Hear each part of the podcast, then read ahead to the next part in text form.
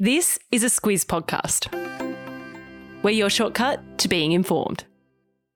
This week, our podcast is brought to you by Hubble, Spelt H U B B L, it fuses streaming and free to air TV into a single experience, which means you don't have to go in and out of apps to discover content you'll love. Hubble, it's TV and streaming made easy. Good morning, I'm Alice Dempster. And I'm Claire Kimball. It's Wednesday, the 15th of March. In your squiz today, the subs deal is finally revealed, the global stock market takes a tumble, a concussion class action, and a wily fox. This is your squiz today. It's been a long time coming, Claire, but we've finally gotten details about how the US and the UK will support Australia's acquisition of a nuclear powered submarine fleet. Yesterday, PM Anthony Albanese, UK PM Rishi Sunak, and the US President Joe Biden spoke on it in San Diego. And it was a big moment in more ways than one. Albanese said it will be the first time in 65 years and only the second time in history that America's shared its nuclear propulsion secrets. Yeah, and what Anthony Albanese said is that our three nations have a shared tradition of service in the cause of peace and sacrifice in the name of freedom. Uh, of course, there was a lot of talk yesterday about these higher values that our nations share. Uh, but of course, the first thing in this agreement will be to uh, look into how we can build, operate, and maintain what the experts say are the most complex machines in human history. Uh, it's no mean feat what they're trying to to do. Uh, yesterday, the leaders confirmed that Australia is set to buy three to five Virginia class submarines from the United States uh, and will eventually get eight of a new version of submarine called the SSN AUKUS. Uh, they'll be built with British and American help, and it's going to create more than 10,000 direct jobs uh, and the same number of indirect jobs for the Australian economy. So that's about 11 to 13 subs all up. And of course, Claire, they don't come cheap. Yesterday, Albanese said they'd cost between 268 billion and 368 billion over the next 30 years. As for where this will all happen, there's been no decision made on a future East Coast base, but Naval Base HMAS Stirling will be upgraded to host visiting US and UK subs in Western Oz from 2027. Yeah, so that's reasonably soon. Uh, and of course, as part of all of this plan, Adelaide has a starring role. It's where the first Aussie made subs are penciled in to be completed uh, from about 2042. Uh, there's a long roadway to get these actually into the water and commissioned. Uh, and before before that, we'll get our hands uh, on the US subs probably next decade uh, to patch what they call a capability gap in our defence infrastructure. Uh, it's a big undertaking and there's a lot of skilling up that has to be done. Uh, and that's not just us either. All leaders yesterday talked about needing to elevate what they call the industrial capacity um, to build and operate and maintain these machines. And that's also what the critics say is the big risk in pulling this whole project off. And Claire, the whole plan reflects the complex security situation in our region. The leaders yesterday spoke of peace, but many analysts focused on potential conflict. One report described the announcement as the most aggressive step taken to counter China's military expansion in the Indo Pacific, and other analysts who are aligned with China agreed. They said it puts Australia on the front line of conflict between the US and China. And it's also, this is their quote, a time bomb for peace and stability in the region. Claire, this is a really complex one. Please say we have a shortcut coming on it.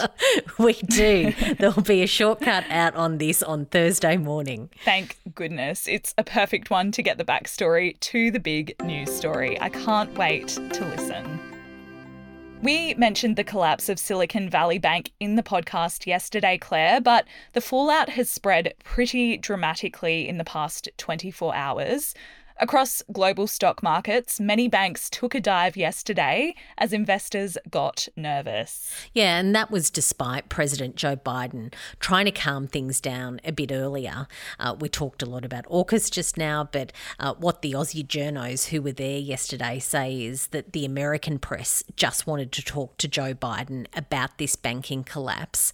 Uh, the analysts say that the stock market falls that have happened uh, indicate that there's a lot of fear in the market about more potential bank failures uh, and that it could happen if too many customers try to withdraw their money at the same time, which is what happened with the Silicon Valley Bank collapse.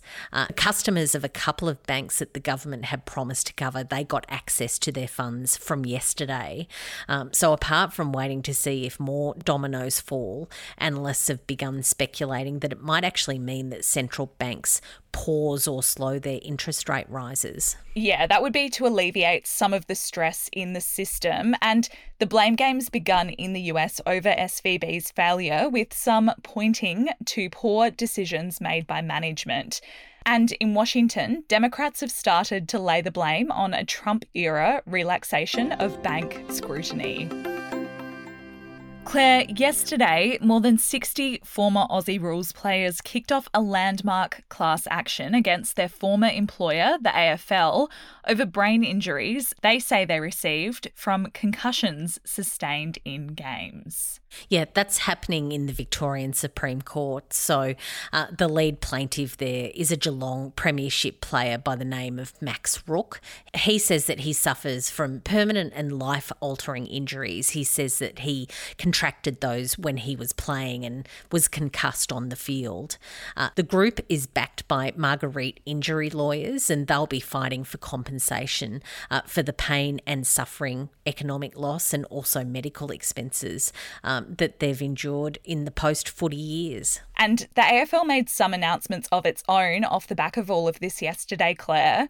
It's pledged $25 million for a 10 year study to research the long term effects of player concussions. It's also released new rules that say AFL and AFLW players can only return to play 12 days after they've sustained a concussion and after they've followed a strict 11 step medical process. We talk a lot about cybercrime and hacking because almost every day there seems to be some breaking news about another big data breach. But NordVPN can help protect you online kind of like a cyber bodyguard. It protects your personal and sensitive data while you're online to stop it from falling into the wrong hands. That way, you don't have to worry about keeping your identity and private data safe every time you log on. And even if you make a mistake and click on a dodgy link or open a suspicious email, NordVPN's threat protection will kick in and delete it before it makes a mess of your computer. To find out more and get a great discount, visit NordVPN nordvpn.com forward slash squiz today.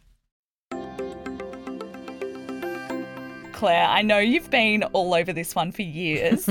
Conservationists say the wily red fox that they dubbed Rambo, who evaded capture for more than four years in the New South Wales Pilliga scrub, is, quote, no longer. Yeah, long time squizzes might remember Rambo. We've been quite taken with him for a while because, as you say, they've been trying to catch him for a long time.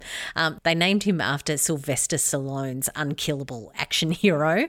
Uh, just like his namesake, Rambo has been the most wanted in that area. Uh, it's an area that's set aside for reintroducing endangered native species, uh, including bilbies. So they really wanted to catch that fox so that he didn't gobble them up. Um, they unsuccessfully tried to do that a number of times. And get this they set 10,400 traps, 3,500 baits, uh, they had 73 stakeouts, and they had 55 days of scent tracking dogs to no avail. Not even the 97 infrared cameras led them to him.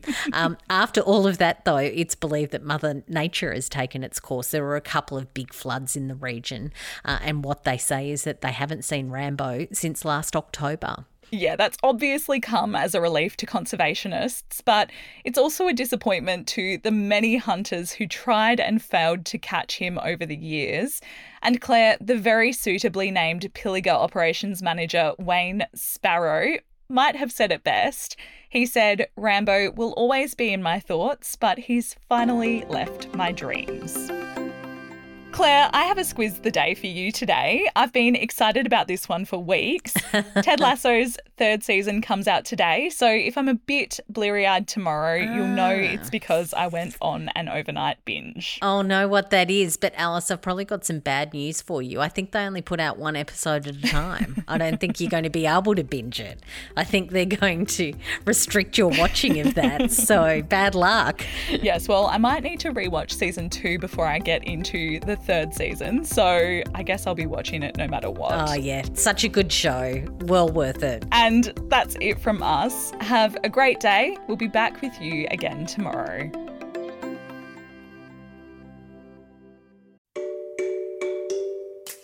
Hi there, it's Bryce from Squiz Kids, the daily news podcast for small people. March is Women's History Month, and we're celebrating over on our socials. Every weekday this month, we're throwing the spotlight on a different iconic woman from Australia's rich history. Follow us on Instagram via the handle at SquizKids to learn the backstories of some incredible Aussie women, and together, honour their legacies.